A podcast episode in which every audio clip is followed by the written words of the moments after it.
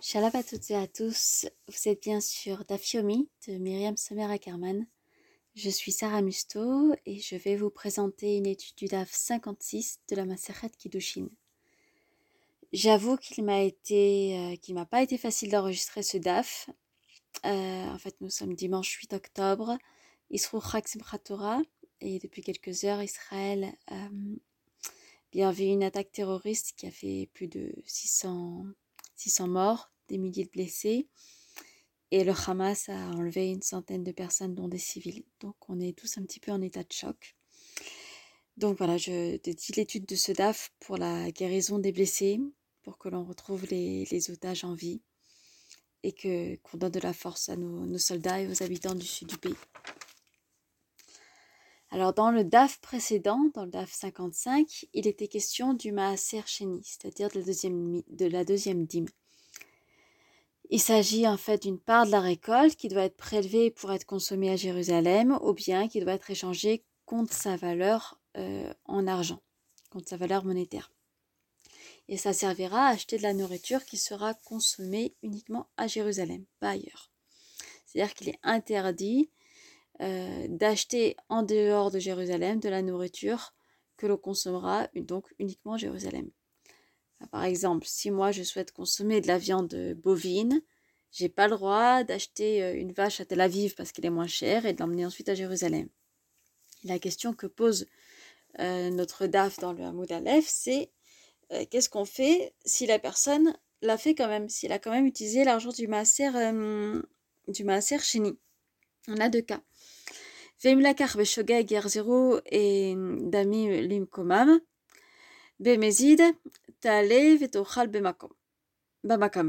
et e, si la personne euh, a transgressé Beshogeg, c'est-à-dire euh, qu'elle n'a pas fait ça intentionnellement, qu'elle ne savait pas, qu'elle ne connaissait pas les lois par exemple, alors Yerzeru et Yerzeru Damim, on redonne l'argent au vendeur, en fait la vente est annulée. Lui reprend sa vache, le vendeur reprend son argent et tout est annulé. Mais si c'était intentionnel, euh, si c'était en connaissance de cause que l'argent du maaser, euh, du maaser a été, a été euh, utilisé, alors l'acheteur doit galérer, il doit emporter sa vache à Jérusalem et se la trimballer là-bas. Rabbi Yehuda demande une précision. si l'intention était de désacraliser, c'est-à-dire de, donc de rendre profane l'argent du maaser chéni, alors que ce soit au Péchogeg ou Bémézid, la vente est annulée. En d'autres termes, on ne peut pas avoir euh, le beurre et l'argent du beurre, j'ai envie de dire la vache et l'argent de la vache. Donc l'Agmara demande euh, comment cette conclusion, la vente est annulée, comment est-ce que ça s'accorde avec la Mishnah qu'on a vu, euh, qu'on a vu donc à bout de 55 à bout de bête, qui disait que Bémézid Kidesh avait dit que l'argent dans la, Mishnah, on avait dit que l'argent du Maaser Sheni, euh, il est pas, il est, on peut pas l'utiliser pour le kinyan d'une vache, euh, mais pour une femme, euh, si l'homme l'a fait en connaissance de cause, s'il a utilisé l'argent du Maser Sheni pour les Kadesh une femme, donc pour l'utiliser en tant, tant que Kiddushin, dans, le cadre d'un mariage, alors dans ce cas-là, les Kiddushin sont, valables. Donc ça marche pour une femme, ça marche pas pour une vache. Euh, alors que, selon le même raisonnement, bah, le, le, les Kiddushin ne devraient pas être valides. Alors Rabbi Elazar résout la contradiction. Amar Rabbi Elazar, אישה יודעת שאין מאות מעשר שני מתחללין על ידה, יודעת ואוכלת בירושלים. Une femme, elle sait que cet argent du maaser sheni ne, ne, ne, ne se décralise pas dans, dé, désacralise pas dans sa main. Elle sait qu'il ne devient pas profane dans sa main. Elle sait que cet argent, euh, donc du maaser sheni et qui a été donné en vue des kiddushin, euh, pour qu'il soit valable, il doit obligatoirement monter à Jérusalem et elle doit l'utiliser, elle, pour aller acheter quelque chose qu'elle doit ensuite consommer à Jérusalem. Rabbi Yermia vient objecter à Rabbi Elazar que l'argent du Maaser doit être utilisé euh, seulement pour acheter des biens qui peuvent être consommés, donc mangés à, Jérusalem. Celui qui utilise par exemple cet argent du Maaser pour acheter euh, quelque chose qui peut pas être consommé, je sais pas moi, un, morceau de terre euh, ou un âne qui est pas un animal cachère, Alors dans ce cas-là, non seulement bah, il a acheté ce qu'il a acheté avec l'argent du Maaser Sheni et la vente n'est pas annulée, euh, mais comme la Gdusha, la, sainteté n'a pas été transférée dessus, sur l'âne ou sur la terre, il doit en plus de l'argent qu'il a dépensé, il doit en plus consommer pour la même somme. C'est-à-dire, je vous donne un exemple, si moi j'ai 100 shekels de Maaser Sheni, je me dis, bon, j'ai pas envie de me taper le voyage euh, jusqu'à Jéru euh, pour m'acheter là-bas des sushis et manger mes sushis à Jéru. Je me dis, bon, avec mes 100 shekels de Maaser Sheni, je vais plutôt m'acheter un bouquin. Et, euh, et le problème, c'est que la la sainteté, elle n'est pas passée dans le bouquin. Ça, ça, ça, marchera dans mes sushis, ça oui, mais ça marchera pas dans, mes dans mon bouquin. Donc la vente n'est pas annulée. Donc résultat, j'ai payé mon livre, mais en plus, je dois quand même aller à Jéru et avec encore 100 shekels de plus, je dois manger euh, à Jéru pour 100 shekels. Donc pourquoi pourquoi on demande du coup pourquoi les kiddushin, pourquoi dans le cas d'un mariage, c'est valable et, on n'a pas le même raisonnement. Alors la Gemara répond, c'est qu'il y a une différence entre le cas d'une femme, d'échette, et celui d'un vendeur. Dans le cas d'une femme, on parle d'une femme, dans le cas donc de la Mishnah, on parlait d'une femme érudite.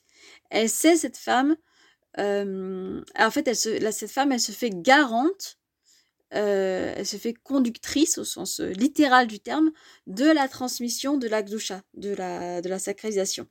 La, la du Maaser Sheni va passer par elle. Elle sait que cet argent n'est pas devenu profane et elle est complètement d'accord de le monter elle-même à Jérusalem et donc du coup, elle est mes coups d'échette, elle est mariée. Alors qu'un vendeur ordinaire, lui, bah, il sait pas que l'argent qu'il a reçu de, l'acheteur, c'est de l'argent du Maaser Sheni et que c'est de l'argent qui est du coup qui est, sacré, consacré, et que cet argent, bah, il peut pas être pris comme ça. Cet argent, il doit être emmené à, Jérusalem euh, pour y être dépensé et euh, par, des biens consommés euh, à Jérusalem. Et même, j'ai envie de dire, voilà, même si le vendeur savait, euh, ça, ça l'arrange pas du tout. C'est-à-dire qu'il y a de fortes chances que le vendeur, il se dise, que le vendeur qui récupère l'argent, euh, bah, il, est, il, est, il, a aucune envie de monter, de monter cet argent à Jérusalem.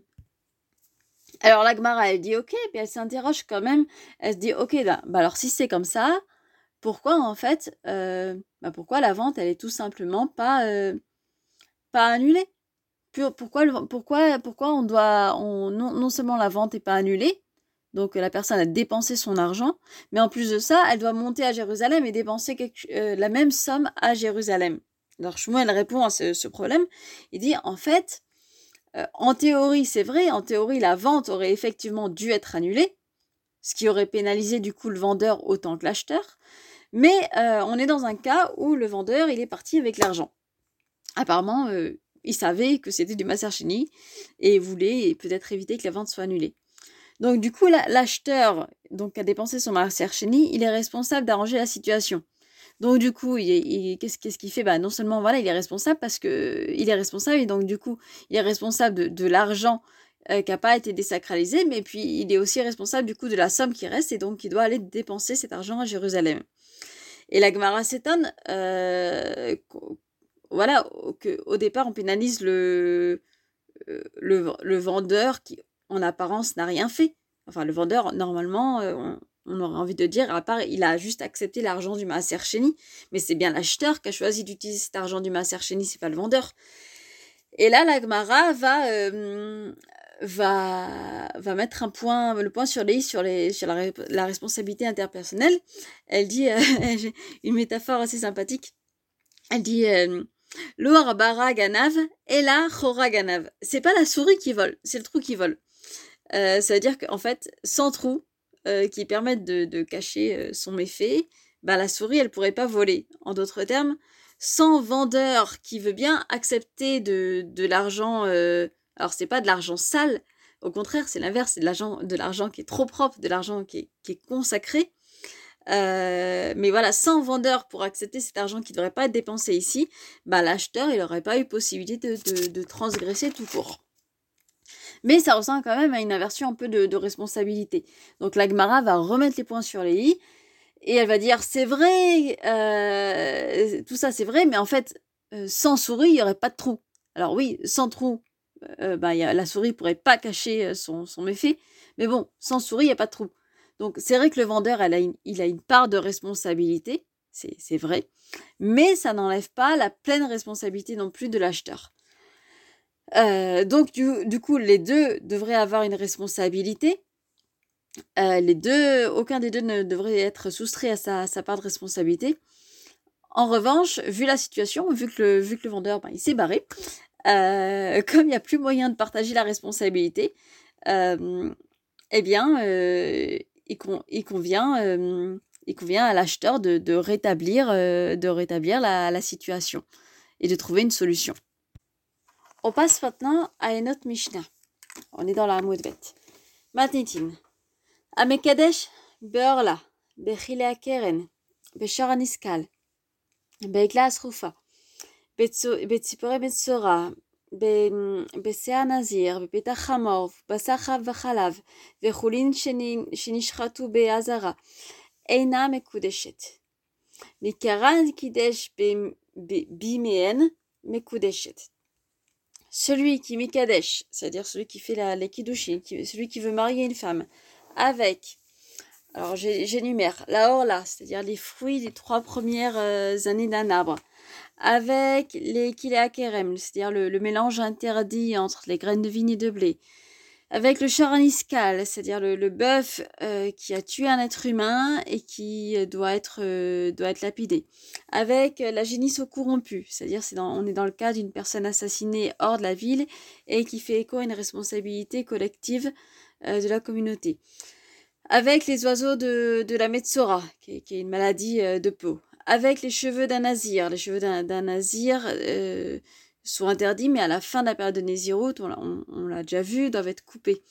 Euh, avec un animal impur premier-né, avec un mélange de lait de viande, et avec des animaux non consacrés abattus dans la cour du temple.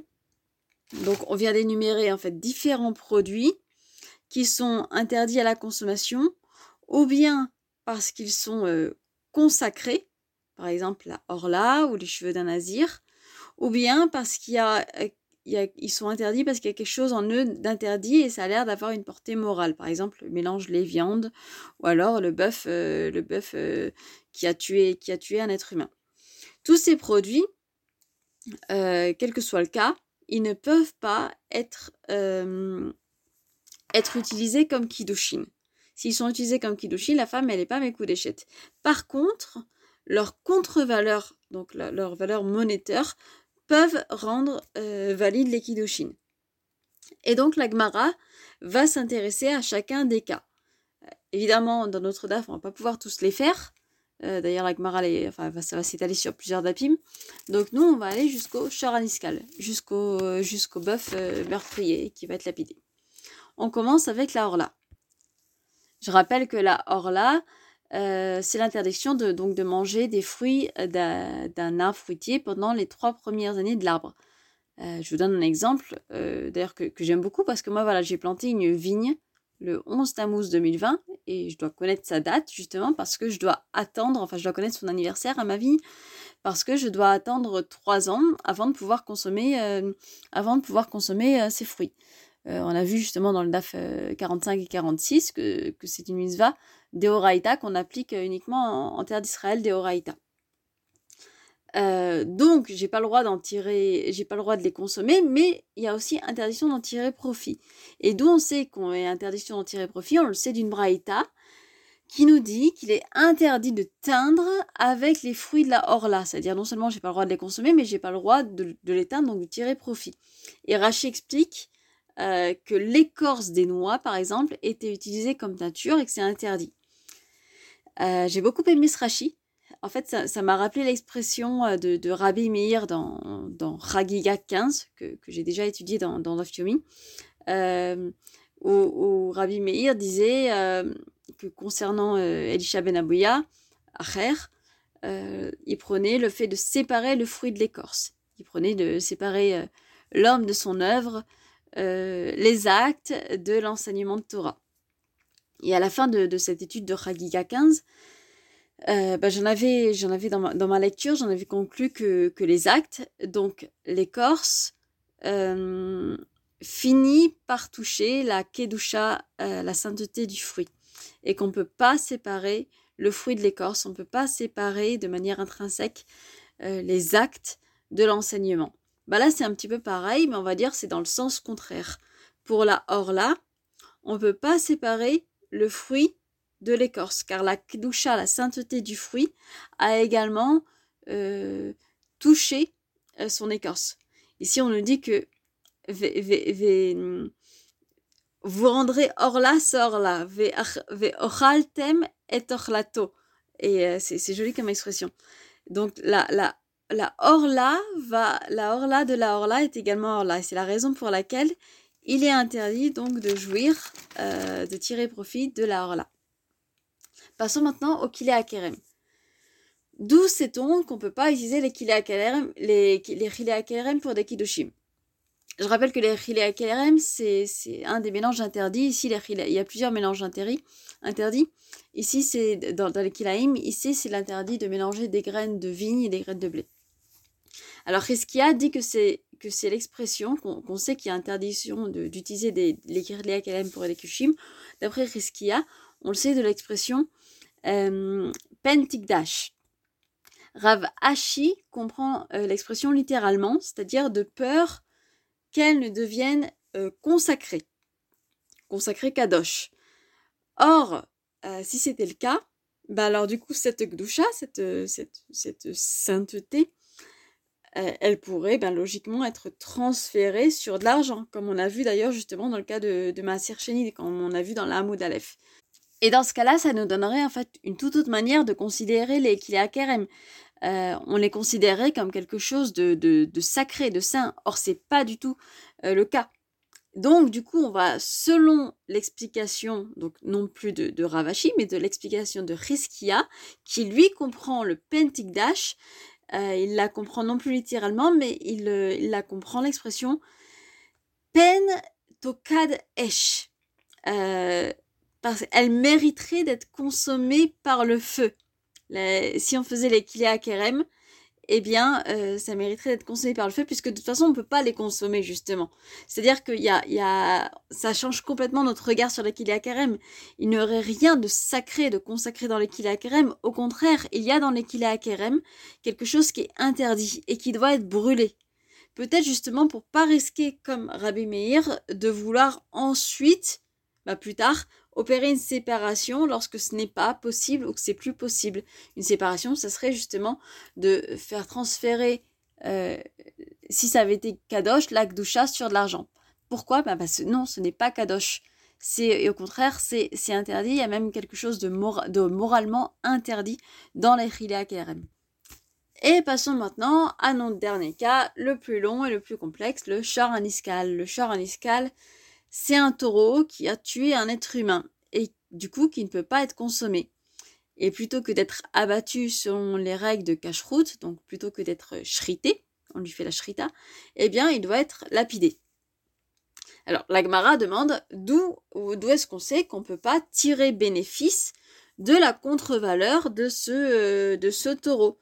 C'est pas parce que parce qu'on peut pas le manger euh, qu'on peut pas tirer bénéfice. Et donc alors on rapporte une braïta qui est composée en trois parties, une braïta euh, qui vient de Shemot 21-28. Euh, euh, et ce verset, il a trois parties. Je vous le lis.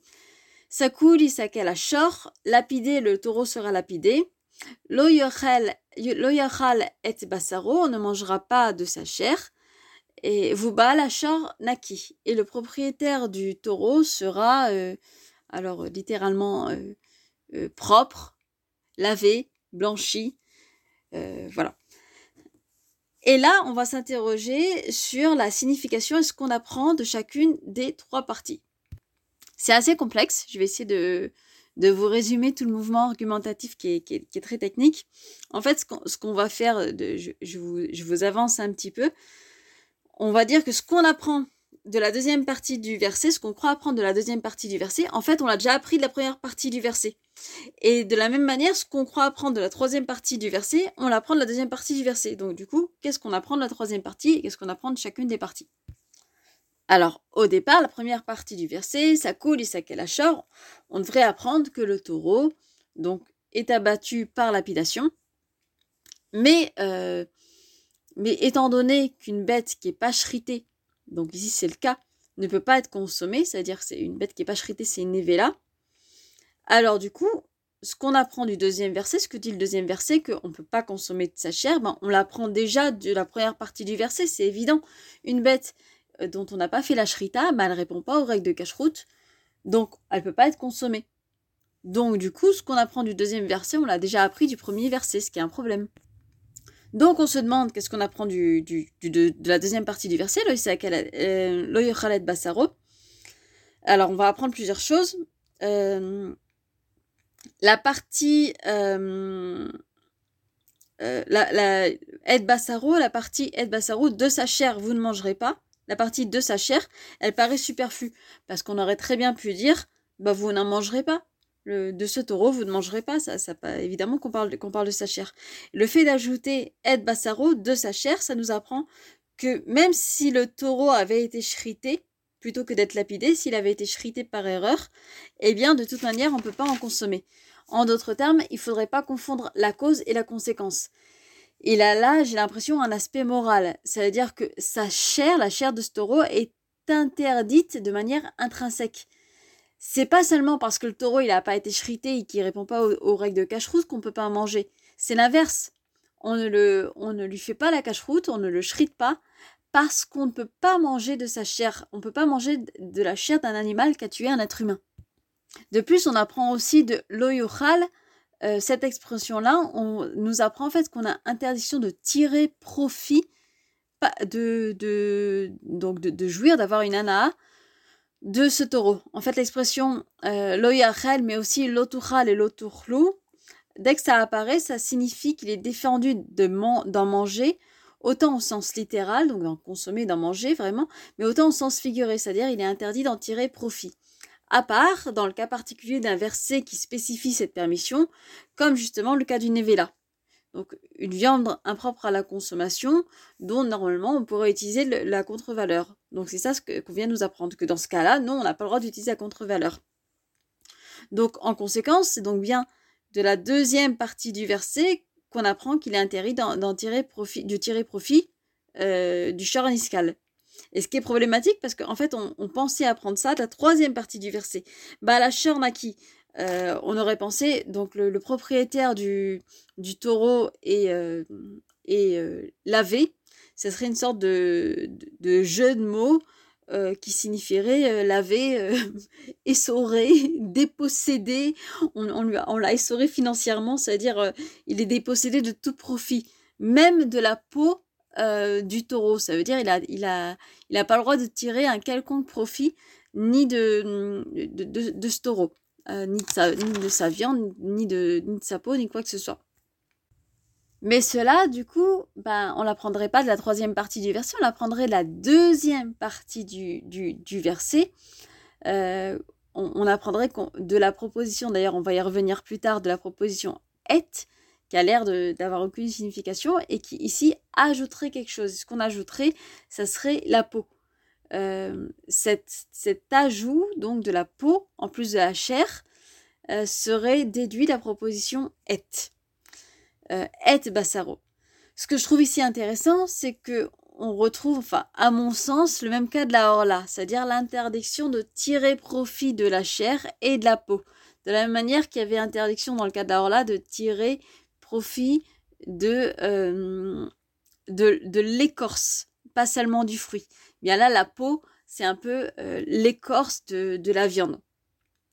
Alors peut-être, j'ai envie de dire, peut-être pour les mêmes raisons, donc du coup je reviens toujours à mon, mon 15. Euh, S'il y a quelque chose qui est intrinsèquement sacré, consacré dans le fruit, ou alors au contraire, s'il y a quelque chose qui est intrinsèquement interdit et mauvais, que ce soit dans, un mélange de, de, de, graines, ou que ce soit, c'est beaucoup plus compréhensible, s'il y a quelque chose qui est intrinsèquement mauvais dans les actes d'un homme, ou dans, les actes, dans la chair d'un taureau qui a tué un homme, eh bien, alors, il y a une transmission ou bien de cette sainteté ou bien de cette impureté.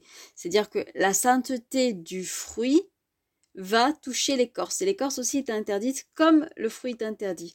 De la même manière, l'impureté morale, entre guillemets, de la chair du taureau va toucher la peau, la peau qui est l'écorce de la chair. Exactement comme les actes d'un homme vont également contaminer son enseignement et qu'on ne peut pas séparer de manière, de manière fondamentale euh, l'homme de son œuvre, si je puis dire. Et c'est pour ça qu'on ne pourrait pas tirer, qu'on ne peut pas tirer aucun bénéfice euh, d'un homme dans le cas de, de Ragiya, mais ici d'un taureau. Euh, dans notre cas, donc du coup, le propriétaire du taureau n'a pas le droit de tirer un quelconque euh, profit de cet animal, de son animal qui a, ben, euh, ben, tué une personne. Il peut pas se dire, par exemple, bon, mon taureau, il a tué quelqu'un, alors j'ai pas le droit de le manger, j'ai perdu pas mal d'argent, mais bon, allez, je vais essayer de, tirer profit de cet événement et je vais utiliser sa peau euh, ben, pour, pour, faire, euh, pour faire un manteau en cuir. Bah non, ça, ça y a pas droit. C'est un peu comme si, je sais pas, j'avais un poignard qui est incrusté de, pierres précieuses. Ce poignard, il a été utilisé comme une arme par quelqu'un et qu'il a tué quelqu'un. Et que moi, je me dis, ah bon, bah, euh, c'est dommage, le poignard, je peux plus, je peux, je peux plus rien en faire. Bon, bah, je vais quand même essayer de vendre les pierres précieuses. Non, ça, c'est pas possible, c'est de l'argent sale. Donc du coup, je vois un parallèle entre le, la Hamoud Aleph avec le Maaser Sheni, où c'était de l'argent qui était entre guillemets trop propre, vraiment je mets des guillemets, c'était de l'argent qui était consacré, c'était de l'argent du Maaser Sheni, et cet argent, il avait un but bien défini, on ne pouvait pas euh, l'utiliser pour autre chose. Et ici, dans la Hamoud Bet, c'est l'inverse.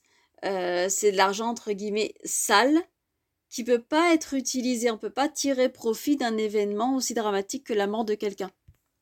Dans les deux cas, du coup, l'argent, il n'est pas neutre. Cet argent, il est conducteur soit de Kedusha, donc de sacralité, si je puis dire, soit de euh, une sorte d'impureté morale, entre guillemets.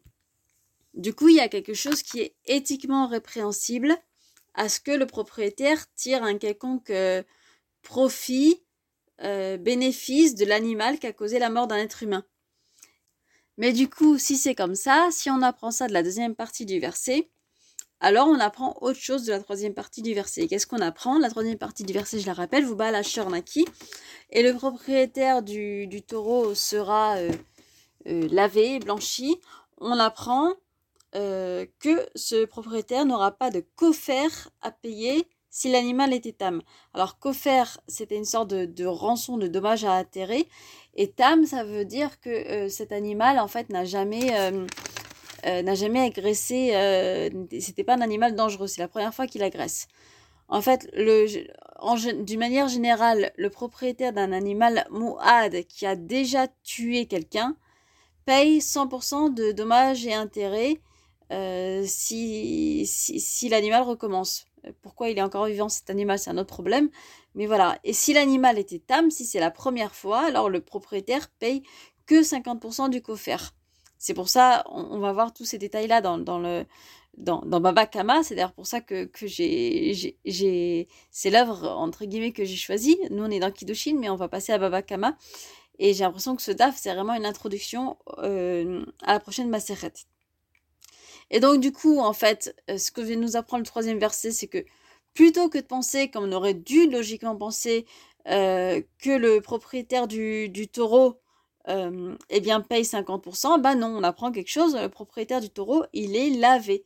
Il est lavé, il est blanchi, cette fois peut-être de la culpabilité.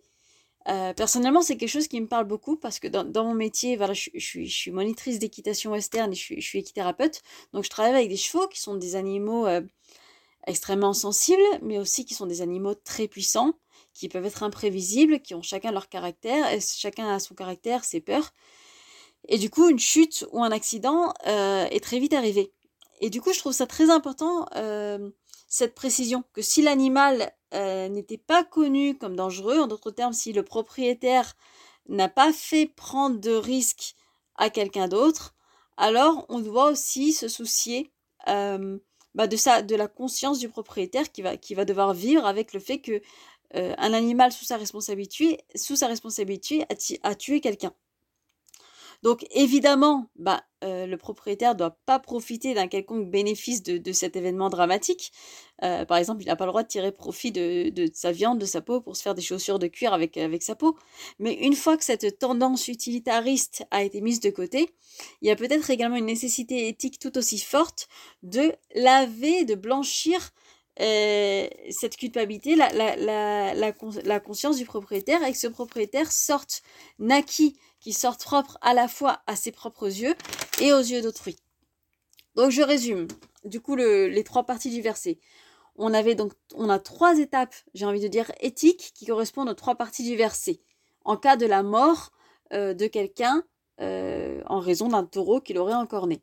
Tout d'abord, le taureau doit être lapidé et sa chair ne peut pas être consommée. Ça, c'est la première partie du verset. Ensuite, euh, on apprend la deuxième partie du verset que ce propriétaire n'a le droit de tirer aucun bénéfice, aucun profit de, cette bête et de cet événement tragique, parce qu'il y a quelque chose qui est intrinsèquement interdit dans le fait de tirer profit euh, de cet événement. Et la troisième chose qu'on apprend, c'est que du coup, si, on est dans cette situation, eh bien, dans le cas d'une bête qui n'a jamais causé de dégâts auparavant, eh bien, le propriétaire et sa conscience sont blanchis. Et la Gemara, va poser une dernière question sémantique. Elle dit, ok, très bien. Donc, si on interprète ainsi, alors l'interdit de profiter même de la peau du taureau, ben, on l'apprend du coup de la deuxième partie via la proposition et, et bassaro. Euh, le et, on aurait pu penser euh, que c'est superflu. En fait, on aurait pu dire le yochal bassaro, on ne mangera pas sa chair. Euh, pourquoi on a besoin de rajouter un, un et qui introduit, c'est une préposition en hébreu, même en hébreu, moderne, qui, qui, introduit un complément d'objet direct indéfini. Par exemple, je dis Anicoret aide David. J'appelle David. en français, si je traduis, j'appelle et David. J'ai pas besoin du et. Et ça signifie en fait qu'il y a un ajout, un ajout à la chair. Le et signifierait un ajout à la chair. C'est quoi l'ajout à la chair? C'est la peau. C'est la peau qui est accrochée à la chair. Et il y a un sage qui s'appelle Shimon et, et Shimon à Amsonaï, à, à. Euh, certains disent que c'est Nehemia à Amsoni. Euh, ce sage considère que la préposition est n'ajoute rien, mais c'est assez nouveau. En fait, il avait trouvé jusqu'alors, il avait trouvé une signification à tous les et euh, bah, des versets de la Torah. Et il a arrêté de trouver un sens lorsqu'il est arrivé au verset eh ben, du chemin Israël. Euh, tu craindras l'Éternel ton Dieu. Et Hachem Elokera. Et il dit, ben ce et, là je bloque, on peut pas ajouter quelque chose à Dieu, donc ça signifie en fait que être ne signifie rien. C'est pas l'exception qui confirme la règle, c'est l'exception qui infirme la règle. Et du coup, ses élèves lui ont demandé Mais, Rabbi, qu'est-ce que tu fais de tous les êtes que tu as déjà interprétés par le, passé? Amar Lahem, et Keshem chez Kibalti Sachar à la Drisha, car Kibalti à la Prisha. De même que j'ai reçu une récompense euh, pour toutes les interprétations euh, précédentes de et, eh bien là, j'ai reçu une récompense de, mon aveu euh, d'incompréhension, de, mon retrait. Et donc, on en était resté à là jusqu'à ce que Rabbi Akiva arrive et que Rabbi Akiva interprète le et, il arrive à interpréter le et de, du fameux verset et Hashem Elokecha. Et Rabbi Akiva dit que le, ce et là, en fait, sert à inclure les Talmidei Chachamim, les sages de la Torah. En fait, pour reprendre les mots de, mon propre maître euh, et ami Raouch Piber, à partir du, moment où Shimon à, Amsoni a, a, fait le bitoul de lui-même et il a prouvé son humilité, son humilité pardon, il a prouvé aussi qu'il était un vrai Talmid Racham en s'effaçant devant le texte, euh, le texte sacré. Alors, il a prouvé effectivement qu'il était un véritable Talmid Racham. Et bien, à partir de ce moment-là, ce même texte sacré va le ramener, va l'inclure. Il va, le texte va à la fois l'inclure lui-même, euh, lui le Talmud Racham, mais il va également réinclure toutes ces anciennes interprétations de l'être. Je trouve ça magnifique. En fait, le, le, texte va inclure en son sein à la fois l'acte d'humilité de ce Racham, mais aussi son enseignement. Il va inclure le fruit et l'écorce qui sont intrinsèquement liés. Merci de votre écoute et qu'on entende de bonnes nouvelles, Bezrat Hashem.